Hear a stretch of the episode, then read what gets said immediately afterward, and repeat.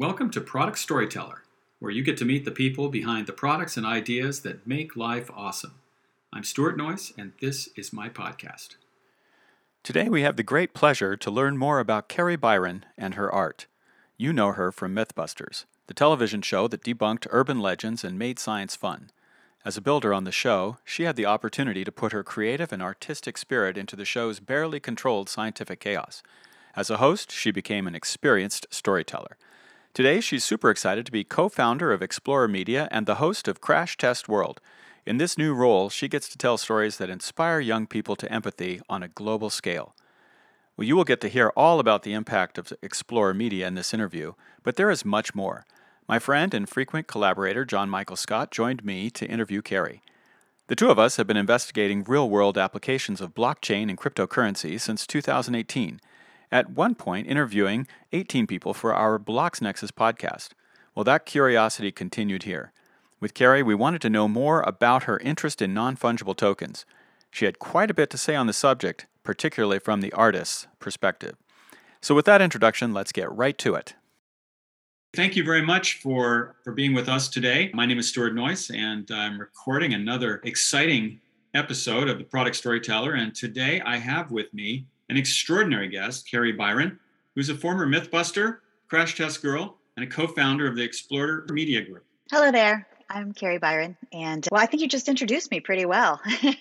I'm most known for being on reality based science, travel, and adventure television over the last 20 years or so. I've made lots and lots of different shows, but I think Mythbusters was probably the most famous. And uh, currently, I'm working on a show called Crash Test World, where we go around the world looking for big ideas and innovations for some of the world's biggest problems. And we focus on sort of the youth innovators and leaders that are, are trying to make the world a better place.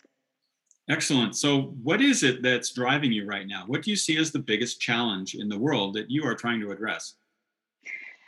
Well, I mean, I am a storyteller and I'm in entertainment, but over the years of being on Mythbusters, I watched this beautiful thing happen where teachers and parents were using Mythbusters to teach critical thinking and science and inspire kids into learning because we were learning along with them. Television up to that point had been more scientific talking heads telling you about things. Whereas with mythbusters we were getting our hands dirty. You know we were experiencing things and learning as we went along because we didn't know what the results were going to be. So for us science was more like art. It was this just adventure and curiosity. And i think that kids got excited to learn because they saw us excited and we were all along for the same ride.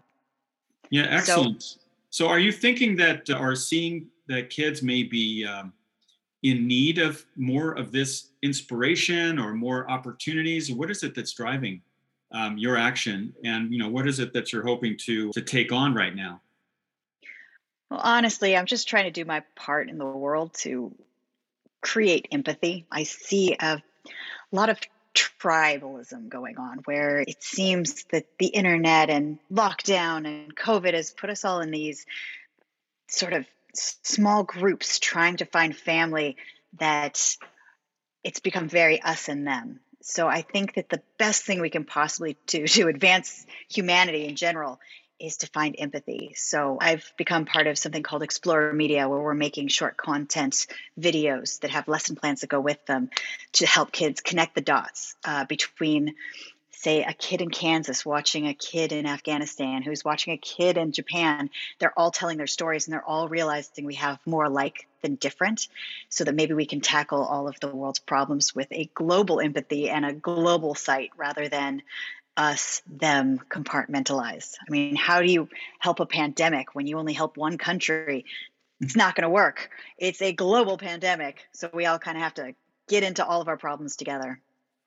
Excellent. So, what role are you playing? I mean, we mentioned that you were a co-founder of Explore. Is that the is that the role, or are there more roles that are going on in here? Well, I'm a mom, so I am very focused on the future because I do have a tween. But my skill set lies in storytelling. So that's what I'm using. So that's why I've been working on trying to tell stories that inspire and incite little agents of change. I, I were a politician or I were a scientist, I would go off in those careers to help. But I am a storyteller, so I use entertainment. Excellent. So, what is it that you know that special talent then as a storyteller? Where did that come from, and and where do you think maybe you picked that up when you were when was it something you had when you were younger, or is it something you you grew into? I've always been very curious, and I've pursued things that foster that curiosity. I traveled the world for a full year after college because I just wanted to learn things. I've always been an artist and I'm always trying to figure out how different media collide and crash together and I've always drawn and, and and painted and made things. I mean, when I was a little kid, I used to make skulls out of cereal boxes just to try to emulate my bone structure by feeling my head and then cutting up a cereal box. Like I've just always had a major curiosity.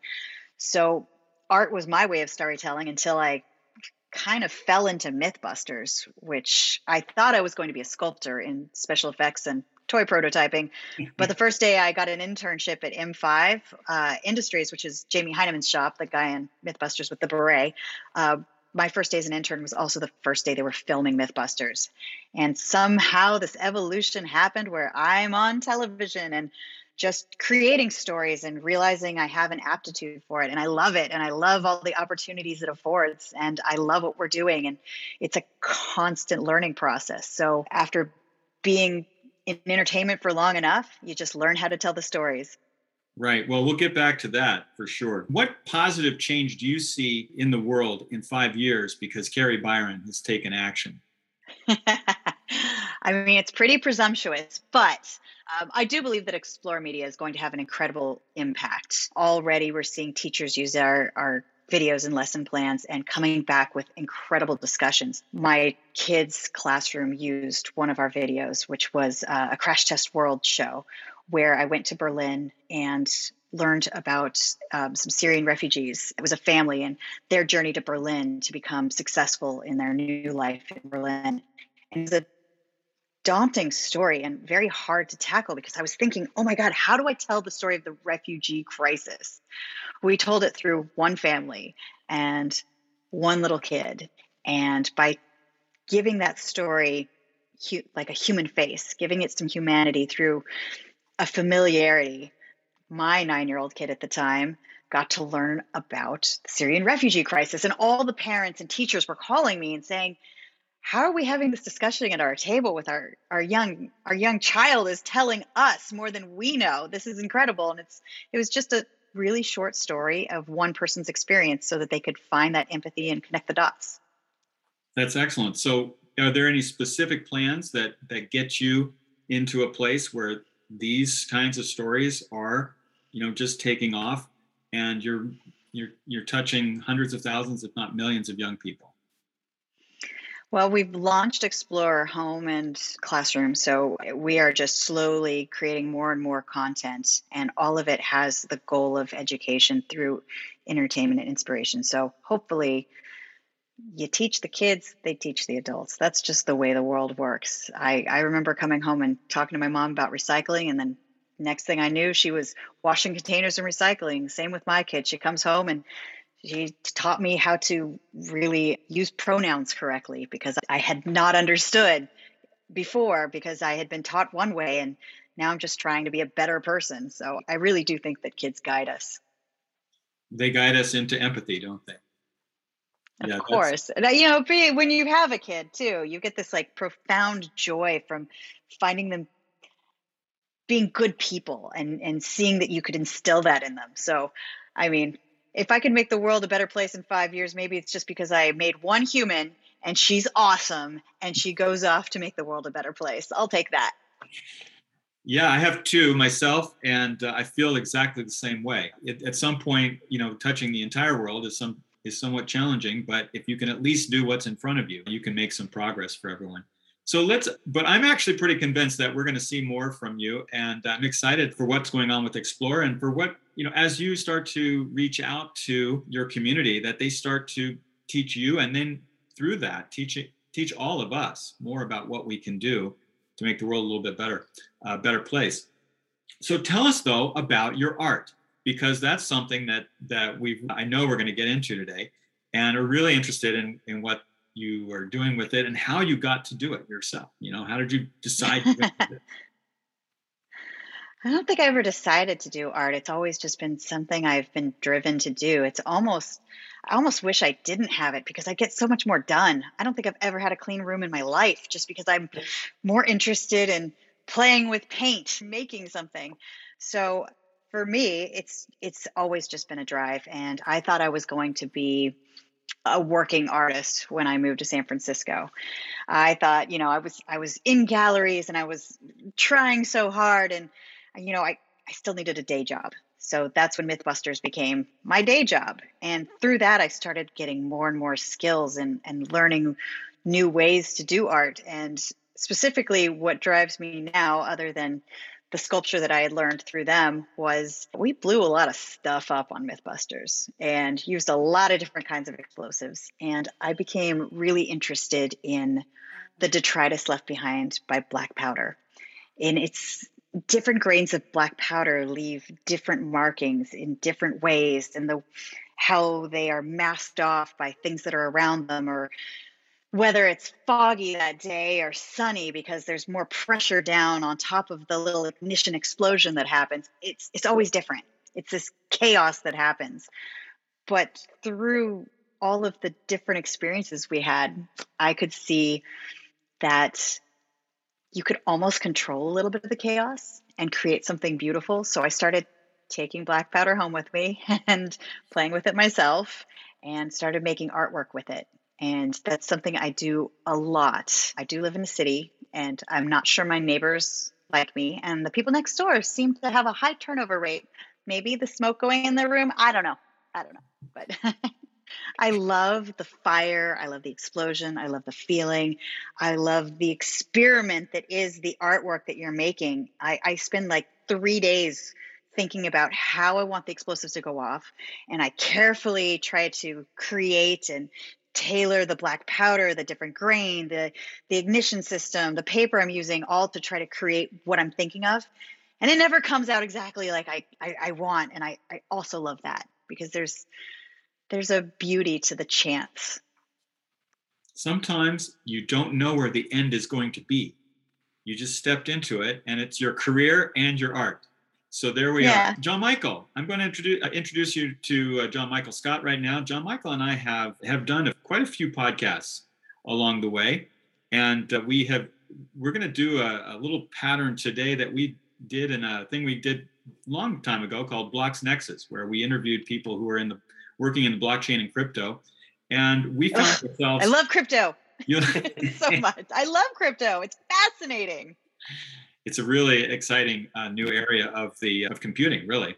And computing where computing and networking intersect and we're pretty excited about it too. But what i, I know john michael has some great questions for you so let's jump into his and they're going to be pretty unscripted. I, he's probably been listening for the last uh, 10 15 minutes and he's got some ideas of what he wants to ask. So john michael go ahead.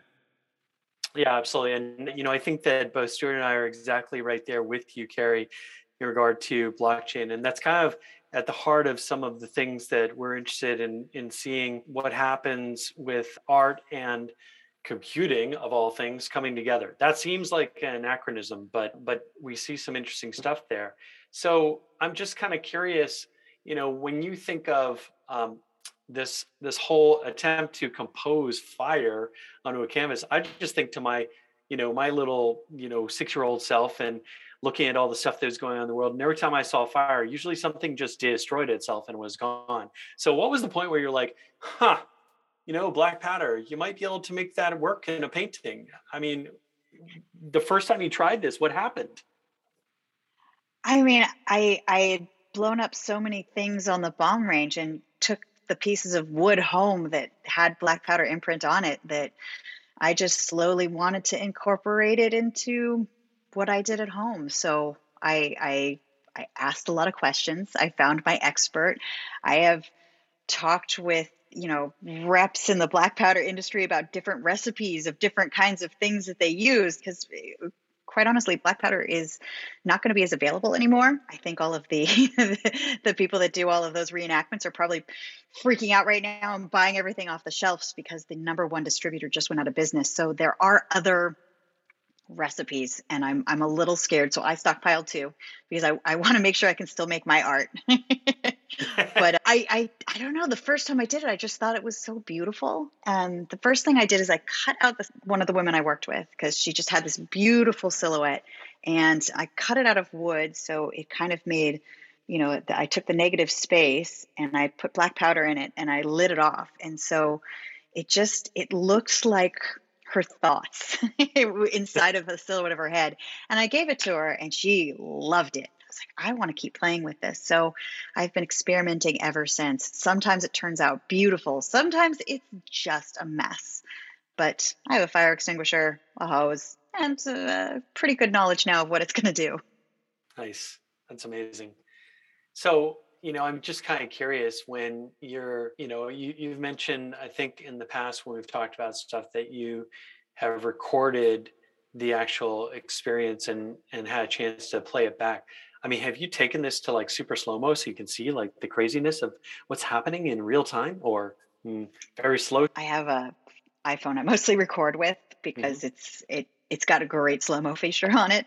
And you can i can see it frame by frame. Mostly it's the fire i'm watching because i love how the fire kind of looks like a beast of its own. I can't really see anything too super slow mo up close of the black powder itself because I don't have that technology. I think that would take a really insane camera with some housing that would not burn up because I I have had a few iPhone that ended up with foggy cameras for a while.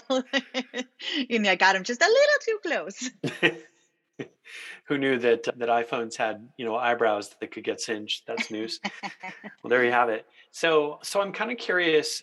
You know, one of the reasons that we were curious to explore some things with you is that we're trying to understand what the art community thinks of and where the art community is going with engaging with blockchain. We're, there's this topic called non fungible tokens or NFTs, and there have been some really interesting things that have happened in the past year having to do with that. But I'm I'm kind of curious, what caught your attention when did you you know what what was that moment you're like what the heck's this nft thing or non-fungible token thing or what kind of drew your attention in this direction well i've always i was an early adopter of, of cryptocurrency and when i started to learn what blockchain is and it's hard to understand it's i listened to lots and lots of different explanations till i could get to the point where I could explain it. I'm still not entirely sure that I'm even communicating it properly, but I feel like I've got a really good handle on it. And then I saw that people were starting to do with artwork. And of course, everybody heard about the big Beeple sale of digital art. and I've, I've seen a lot of digital artists use this, but not a lot of fine artists. You know, mm-hmm. I feel like some of the old ways of doing things are getting a little left behind because they haven't been able to monetize in this really great global scale that it's it's it's bringing a lot of equity to different artists because you could you can put something out into the world and people can access it that might not have been able to go to a gallery in the past that happens to right. be in the city that you happen to be in. And you don't have to have the same sort of PR it's like a whole different new space. And it's young and it's just virile. And it's just all the people that are getting involved are so exciting and it's new. And I, I definitely see two drawbacks that fine artists are having. One is they're scared of the environmental impact because they don't truly understand blockchain and that it's new and that you know it's it's developing. And there's just a lack of cyber native skills in a lot of sort of traditional artists. Sure sure that makes sense. And you know i really appreciated that you brought the word equity we you know stuart and i and others have been trying to look at this and say okay well how exactly do you create the conditions for fine artists to be able to consistently make a life out of that. I mean, you mentioned a little earlier that you know suddenly you had MythBusters and it made life possible because before MythBusters it was like a hustle, hustle, hustle, hustle.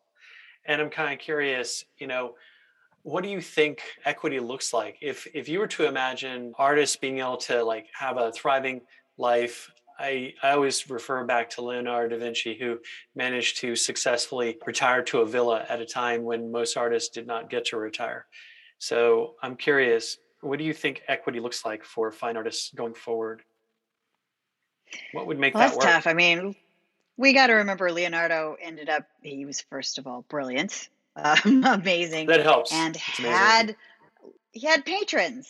And it's hard to find Yeah. a patron for artists because that's just not, I mean, that you can, you know, they've got Patreon now and you can Mm, constantly create content but i think that drive to constantly create the content sometimes takes away from the process of making really good content sometimes Sure. it's it's really tough because you feel like you have to constantly feed that beast i think that for a artist to really make incredible things they have to feel less of that pressure to you know eat so it'd be really nice a- if you Yeah. uh, so maybe that's a thing, right? So maybe if we are creating the conditions where the patronage can be decentralized, whereas even even Patreon's to some degree centralized, you have to know what Patreon is. It's not like this like massive meme stroke that's going across the world saying, oh, anyone should want to pay attention to NFTs and blah blah blah. Or the crypto community is of course decentralized as well. You know, maybe do you think that decentralized patronage could play a big role in that creating equity and, and making this more feasible? I mean, yeah, I mean, like any, I mean, YouTube, the best influencers rise to the top. Same thing in Hollywood. It's just generally, if you're not good at it anyway, you're probably not going to do it forever, mostly. and so I, I, I feel like you're going to get the, the patrons through NFT if it's something of value you're creating. I'm Mm. just, you know, spitballing here because art's a tough game. It's it's a lot of it a lot of it's really who you know and where you can get. So if in the old days if you have to get a gallery and you have to get attention and you have to go to all the parties and make all the right friends and talk to all the right collectors and maybe with NFTs there's already a system in place where you can just concentrate on the art that gets put into the system and if people buy it it's because it's got some sort of value or quality for current culture. Yeah. Well, I think that's an interesting point. So if I look at the difference between, you know, the world of newspapers and the world of blogs and newspapers, the big thing that was different, of course, is the internet allowed individual writers anywhere in the world to be able to express themselves. And in the history of galleries for fine art, everything has been pretty locked down in the physical world. But maybe this opens a new door and suddenly because you can have digital representations in addition to the physical that maybe opens up the possibility of a vast quantity of interesting galleries for fine artists that are spread across the globe and are virtualized in an interesting way. You can't get away from that without talking for like a hot second about the word metaverse. Obviously, Facebook has made this a very popular term in the past 2 weeks so much so that anything that had metaverse tied to it in the stock market went up. But you know, how would you feel about your fine art showing up in the metaverse? I mean, honestly, I, I appreciate accessibility. Mhm. I like things to be global. I've done virtual cons before where I've showed up as an avatar and I'm in a world with people from all over the world and people Yeah. who wouldn't normally have access because maybe you, know, they have a disability or some sort of anxiety or, you know, geographically they could not come to this location and now I get to have a conversation with them. I get to perform on stage. I did this with Tori and Grant, and we had a we had a stage in a virtual world, and we basically put on a performance, and everybody picked their avatar, and they could be anonymous, but it gave them accessibility. So maybe NFT galleries could give a global accessibility and make it easier for people who couldn't go to galleries before. That's really interesting. Yeah, I mean, so the potential of like anyone around the world being able to participate with the art, but also anyone around the world potentially to be able to participate with the artist. And that's just virtually impossible with fine art today, based on traditional galleries, based on are you in a major city? Are you not in a major city? Do you even have a way to get you know into the gallery in the first place? There's all kinds of other oddities that are you know they've been tromping around in the fine art world for centuries. So that's really interesting. If you were to pick, you know, one thing that you're hoping for from this sort of weird intersection of you know digital art metaverses these new forms of patronage decentralized patronage that might take place do you have like a thing do you have a thing that you're like i wish this would happen and then I mean, I would love to see some of the. Inc- I have a huge community of artists who sound are really good. I would love to see them be able to make enough money to actually live on and not have to have Mm. second jobs. Because there are people who, I mean, I consider famous and I've seen in like museums, but right I know for a fact that they got a day job because Mm. it's it's still hard to break in. So I'd like to see more people be able to take technology to foster art because I think there's a real loss when we don't intersect those two worlds. I mean, let's face it, without Ada Lovelace, I mean, we would have oh, never Oh, yeah. taken the idea true. of pictures and numbers and put them together and you and I would not be talking on this computer No. right now, you know? people it's it people was overlook the intersection of art and math that created computer science. So I love to see any sort of critical thinking, curiosity, and art mixed with engineering and technology. And I just want to call out for every young female out there in the world, the first computer programmer in the world was just named by Kari Byron. Ada Lovelace was the first computer programmer. In fact, the guy who created the engineering widgets that she programmed, that guy couldn't program his own machine. That was not a thing. He couldn't do it. So very important. Are you talking about Charles remember that. Babbage? Babbage? Yeah, that you talking about, dude. like- That dude. He couldn't what- even do it. No, no, no. Like I, I, I, I don't want to discount. He, he created He the machine, so I would have to say that inspiration feeds off of inspiration, and Okay, you can't take away from anybody. So without each other, bringing together the two concepts, I mean, where would where would she be? Okay, that's fair. That's fair. That's very fair. She was Um, the daughter of Lord Byron too. Okay, she may have had some time to, you know, do this possibly at a time when not everybody did. So that's that's maybe true. I want to flip the script for half a second and ask you do you have questions you would want to ask us about this crazy, you know, this mixed up interesting topic that we're all sitting here talking about together? I mean, I, I sometimes just have a hard time understanding like how you specifically code a piece of artwork that somebody owns it, but once it's digitized, how is it not out in the world so that everybody can access it? Like how So- do you, is it different? Do you have a different resolution at a different price point? Like how does somebody create one piece of art? I saw it on Twitter, so I kind of own that because I got to see it. So how how does one pe- person say this is mine? So I'm gonna I'm gonna like I'm gonna call out a really strange strange tale for a second. Paris Hilton is a early adopter of art as it relates to blockchain. Strange but true.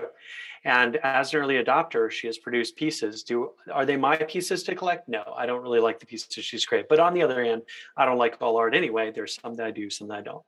So, but she said something that I thought was pretty interesting, and she did something that was interesting you know, she sold these pieces and they're out there in the world, and somebody out there has the right to sell that piece again. They have the provenance of the piece, they can choose to sell it again. No one else who makes a digital copy of that can ever sell it. They would definitely be liable, at least for lawsuits. They may never get sued, but they would be at least liable. So nobody else can ever do that. But the other thing that was funny is that all of her pieces, she still had visual copies of her pieces in in art frames in her own house. I'm like, okay, fair. I mean, people could enjoy this thing, and yet there's an owner who has a you know has a, a certificate that says I own this, and they can sell it, not sell it, do whatever they got to do with it.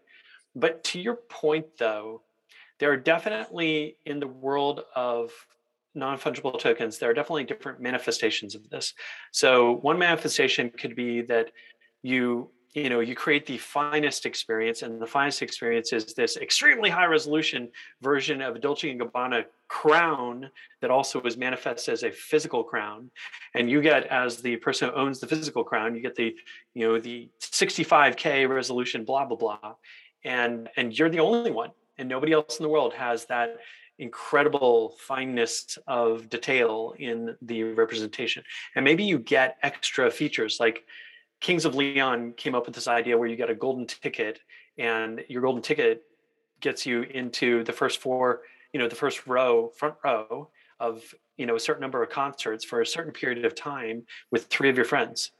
And if that's what you know you want to flex that, and that's your status, okay, then that's yours. It's your golden ticket. Nobody else in the you know in the known universe has that golden ticket. It's, it's all you. So there's a lot of interesting different permutations of this. But I also think this is like baseball cards, right? Mm, you know, you got a baseball card. You, you don't know what you're it's a box full of cards. You get Topps, you know, 2021 rookie cards and mix of other stuff, and you don't know what you're gonna get. You pay your $35. Hopefully there's something good in there. And sort of like that, you know, you you choose because you're interested in this and you think that Kari makes some whiz bang art. You're like, this is so cool. I want the trading card version of this, or this is so cool. I want the you know the background for my for my laptop, and I want to be able to print a, a print and post it on my wall. Or this is so cool. Mm-hmm. I want the original painting. So those are okay. all permutations. So I want to. It's almost like a Kickstarter model. It kind know? of is a little bit. Yeah. Yep. Yep. So I, want to add something in there. I agree with you that it, it, there's a bit of the uh, the crowdsourcing or Kickstarter model where you offer different levels to different people along the way, which I think is really I think valuable. But I want to take that and, and make it a little more of the or get a little bit more of the theory behind it. Okay. So one of the things that that happens is if you have a very, very exceptional piece of art, could be physical, could even be digital, could be some combination, but it's a very exceptional piece of work, a piece of work that is so forward thinking that it changes the way everyone looks at the world. And they start to like try to copy that concept right? That level of artistry that level of, of nuance and front running of the art world is only made really popular because everyone can see it. So it's not as scared sure. right? Right? Because everyone can see it. And in fact they, they all want to see it and they all want to they all want to have some touch, uh, connection to it. They want to experience it in some way but they can never fully experience the the really original part unless they're present with it. And so I think back to some of the the old things like Frederic Church, who used to make these enormous paintings and charge 25 cents to go in and see it. Right. This is, he lived back in the, the late 19th century. And his works were beautiful. And now today though, we can get them on cards, we can, we can posters, right? We can we can see it on you just put his name in on Google and you'll see all of his images, right? So they're available to anyone. But I bet if you went back and tried to buy one of his original paintings, that might cost you some money. And so there's, yeah. I think, a, really distinct difference between that. And that's like, from a theoretical perspective, very important for us uh, as we go forward because, you know, a really, and you talked about this, Kari, there are exceptional artists in the world, right? And it really takes that kind of exceptionalism to be recognized at the level that you want to be recognized so that you can you know have a, a career where you don't go and work you know you don't go work for a school or a college or something like that. You you just do your art. So i think what we're we're kind of getting at too is that you know some of the questions though that i see is to enable someone to get to that place of exceptionalism so they can get the 10,000 hours of work right? Because they need to be able to keep putting the work in. I think they do need to get paid along the way. And i'm hoping that crypto is one of those things that can can make that difference right? So and that so that's actually gets me a question to you now which is what are some of the maybe the skills that you think um, you lack or other artists lack that maybe uh, people in the crypto community could provide to help you I definitely feel that a lot of physical artists don't have some of these cyber skills necessary to market through online network, just like I would have a gallery do all the advertising and the reach to find collectors and and connect you with the collectors so that you could tell them the story that makes them want the piece. That's something that i feel like there needs to be like an nft gallerist that helps mm-hmm. connections for people. I, I definitely think that it's the hardest thing to do. Everybody tries to go out and get that agent because a lot of creatives just don't have the business side. Fair. Yeah, it's quite well, and also, you know, I'd say that in general, whether it's you know fine artists or any creative, I mean, creative people would prefer to spend their time creating. I mean, even if they have the business savvy, they still might prefer to spend their time creating. So sometimes you just, you know, you need that partner in crime, your agent, your whatever, to take care of that side because it frees you up to, you know, do the things you love the most. Oh yeah. I mean, I pay someone to do my taxes. I don't want to spend my time doing my taxes. I pay someone to fix the things that I don't want to fix. Like I just, you know, as far as art, I would love a fixer so I could concentrate on you know the beauty of the black powder and the, the, the, the explosions and the like i want to do all the fun stuff. Very good. And you tell the story along the way which is also a big part of it right? Where okay so i'm kind of thinking about a little bit about your art. Who resonates with your art? Who when they when they see it goes kari i really want one of your pieces. You know when i've shown before a lot of artists I think I might be like Rush, you know, where only musicians like it. Like, where like artists come in and like see what you're trying to do because I try to keep things simple and let the medium tell the story. Like I know that when I put this pile here and this pile here and I use this pipe and I use the you know use these stakes to hold it in the right way, I know I'm thinking of a mother and a daughter and the energy between them. And I've got a whole story, but I keep it as simple as possible and not try to, I don't add words and I try not to add too many mm-hmm.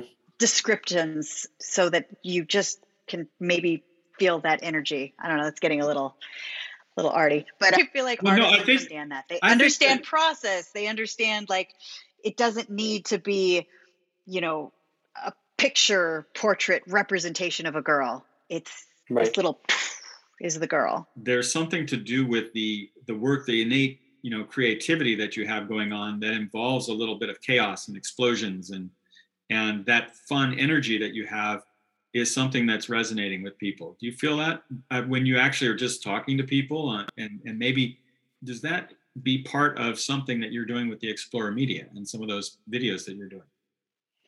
I've never made that connection before, but I think you might be right. I really, I, I think I'm trying to tell a story with something abstract, and with the media company, I'm trying to tell a story by highlighting other people's stories. Yeah, the energy is awesome. That's the that's a thing that that you bring that I, I would just share with you. You bring an energy that lights up a room, and that's really valuable. You know, that's just a huge thing in the world that we need more of. So uh, you have this uh, young daughter, and I'm sure mm-hmm. you've met some of her friends now, right? What do they? Of course. Of course. What do they talk about, right? If you can, if you can actually get them to share with you. I mean, no, I actually, I, I've I don't know, maybe it's because I have pink hair or because I have a weird job, but I really I end up talking with the kids all the time at those parties where it's adults and kids. I'm usually hanging out with them. Maybe it's because I'm just trying to learn something, but they talk about TikTok and current trends, and they, they love to talk about the you know drama of different stars. I mean there's there's definitely a lot going on there. Kids are more informed on politics and global issues and the state of climate change than i believe i was when i was a tween. Like they they actually are caring about a bigger world and i think that brings me hope because i, I I mean, I did all the same things. I looked through 17 magazine the way they look through TikTok, but I don't remember knowing exactly what was going on in Congress. Whereas these kids, my daughter said she wants to be AOC someday. She's like, okay, well, I guess I need to get good grades so I can go to Stanford and then maybe lawyer or business school so that I could be a congressperson. I'm like, what?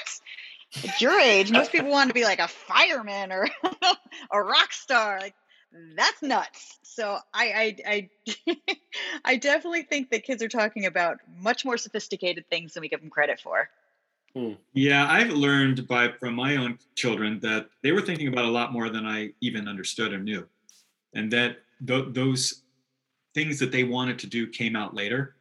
And we said, well, you know, whenever you want to do something, we'll support you and we'll give you whatever you need to do what it is that you want to do. So, what is it that they need, do you think? I mean, now that you've talked to a few of them, what is it that maybe you could be doing that would would help them along? Oh, man. I think that you can be it. So, one of the things that I hope NFTs and crypto also does is democratize everything from currency to art. I want to see people of all sorts of diverse backgrounds making it. And I think by showing new and different kinds of role models in the world, I, I think that kids are going to dream bigger. So I love the idea that somebody can create a piece of digital art. You don't know what they look like, and it's not going to be the typical person that you would expect. And they're like, oh, you know what? They come from where I come from. They understand what I do. They look like me. I can do that too. So it's really interesting and, and, and actually really awesome that we have a democratized, decentralized Web3 coming up because more people should be able to reach more people without somebody in the middle saying, no, I'm sorry, you can't, you can't see that. Right. Censorship resistance is a big, big, big part of this whole community. And it's a really amazing thing to enable as many artists as possible because of their well there is there's a great example of that actually there was a, a boy who during his break from school he came up with what are known as weird whales. And he just did it because he could. And his weird whales were successful because people were intrigued by his weird whales, digital art. He just did it. And I think that that's pretty amazing to allow for the possibility that he could just go, okay, boom, here's a new thing. And, you know, and succeed, very successful. I mean, I don't want to get into the economics of it, but he was very successful in what he did and that was possible because there was no curatorial resistance. There was no right. you know the art world resisting. It was a complete upending of how something got produced and how something got distributed.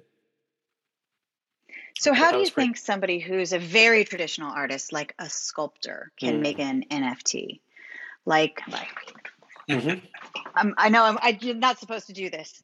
No it's great. bring something over I mean, decided I'm really enjoying the skeleton standing next to the world on fire.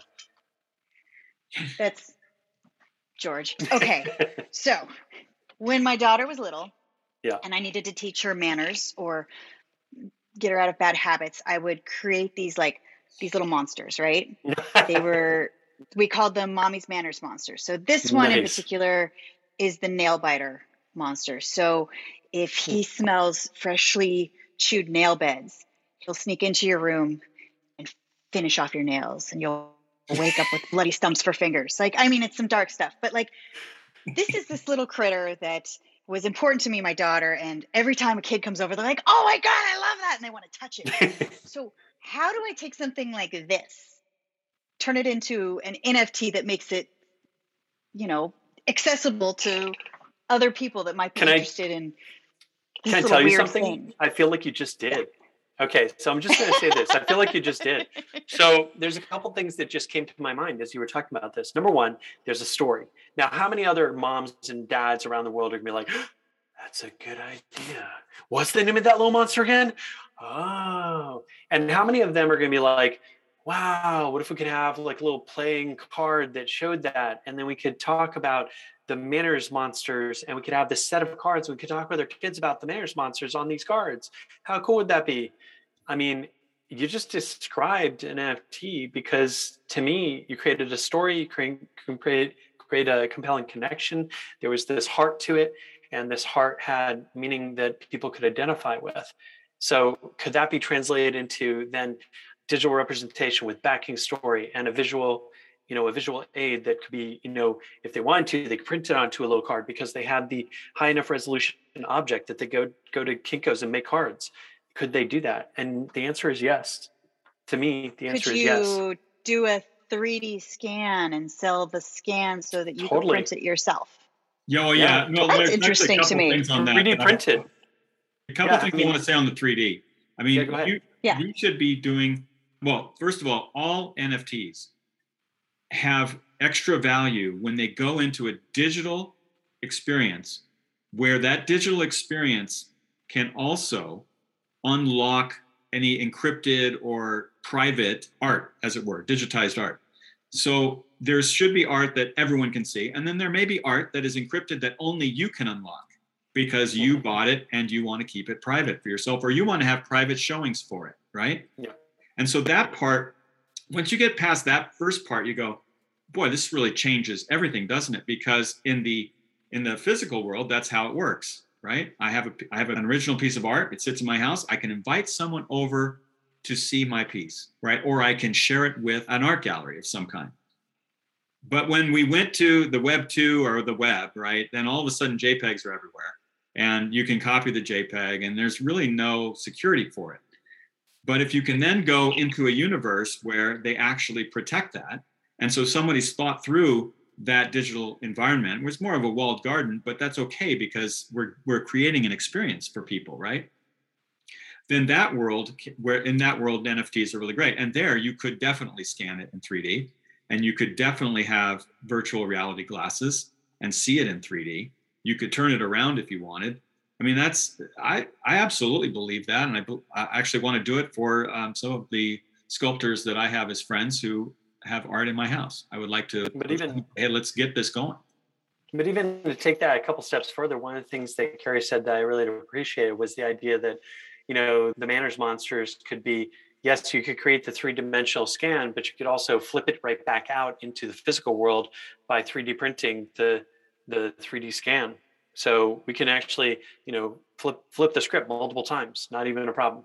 Yeah, if you had the rights to to make the scan, or excuse me, to, to do the 3D printing, you could yeah. actually do your own 3D printing, but maybe no one else has the rights to do it, right? That'd be actually pretty cool. Yeah.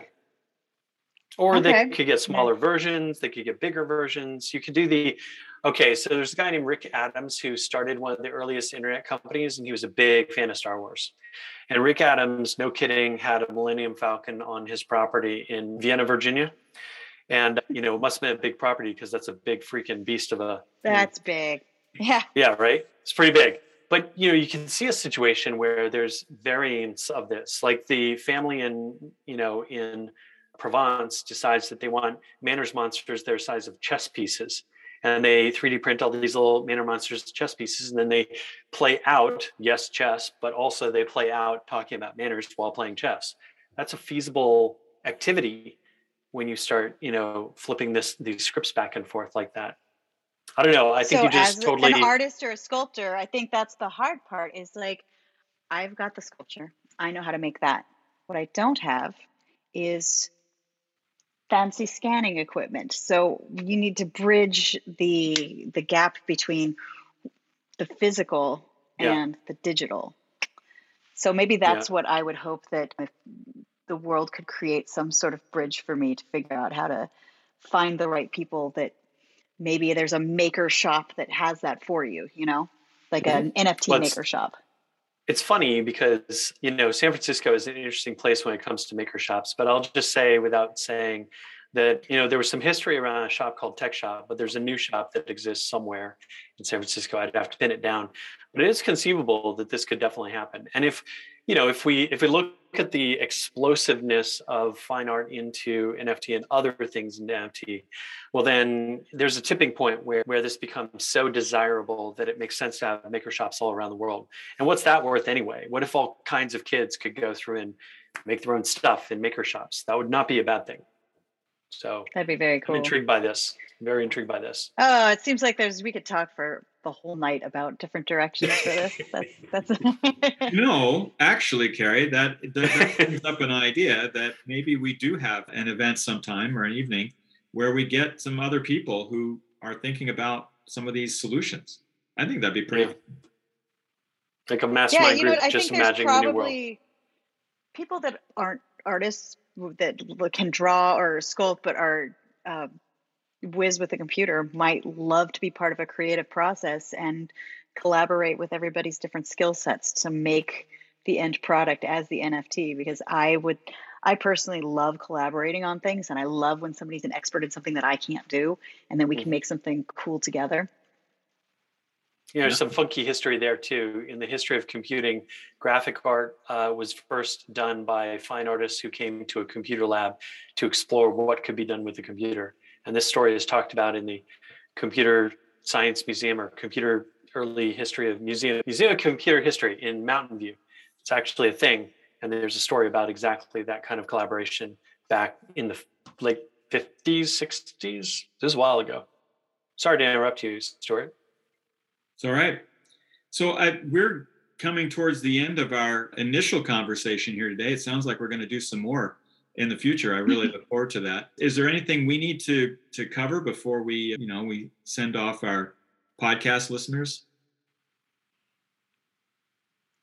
So my last thought, and I'll just throw it out there, is, you know, we are we are talking about this because we're we're super curious as to what NFT for fine arts looks like, and this, you know, this podcast in some ways is certainly an exploration for Stuart and I, for Kari, for all of us. So, you know, I'm definitely interested in seeing what we can come up with and do together and just to explore this topic some more. Kari, what are your thoughts? I love the idea of collaborating with the art that I make in my studio with the new and exciting technologies. So if I could actually take black powder art and not just hang it on someone's wall, but possibly give them an experience in it because nobody gets to see the fire but me unless I record it. Nobody gets mm-hmm. to really smell it.